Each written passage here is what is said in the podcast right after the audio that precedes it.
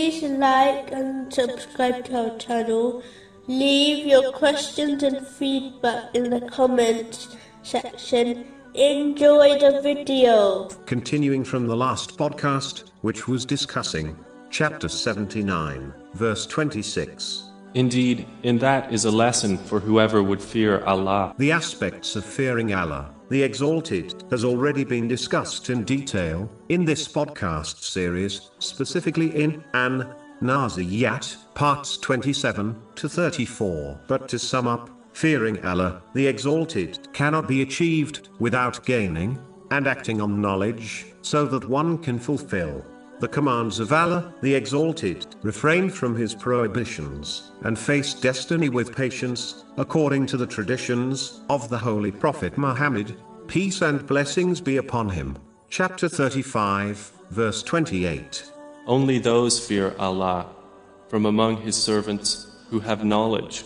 In a narration found in Jami R. Tirmizi, number 2451, the Holy Prophet Muhammad, peace and blessings be upon, advised that a Muslim cannot become pious until they avoid something which is not harmful to their religion, out of caution that it will lead to something which is harmful. Piety can be summed up to mean fulfilling the commands of Allah, the Exalted, refraining from His prohibitions, and being patient with destiny, according to the traditions of the Holy Prophet Muhammad, peace and blessings be upon him, and includes treating others how one desires to be treated by people. An aspect of piety is to avoid things which are doubtful, not just unlawful things. This is because doubtful things takes a Muslim one step closer to the unlawful, and the closer one is to the unlawful, the easier it is to fall into it. It is why a narration found in Jami at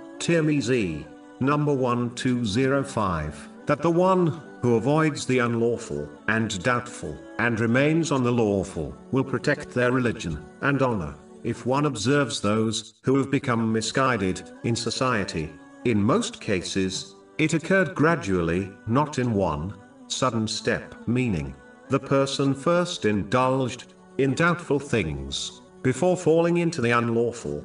This is the reason why Islam stresses the need to avoid unnecessary and vain things in one's life, as they can lead one to the unlawful.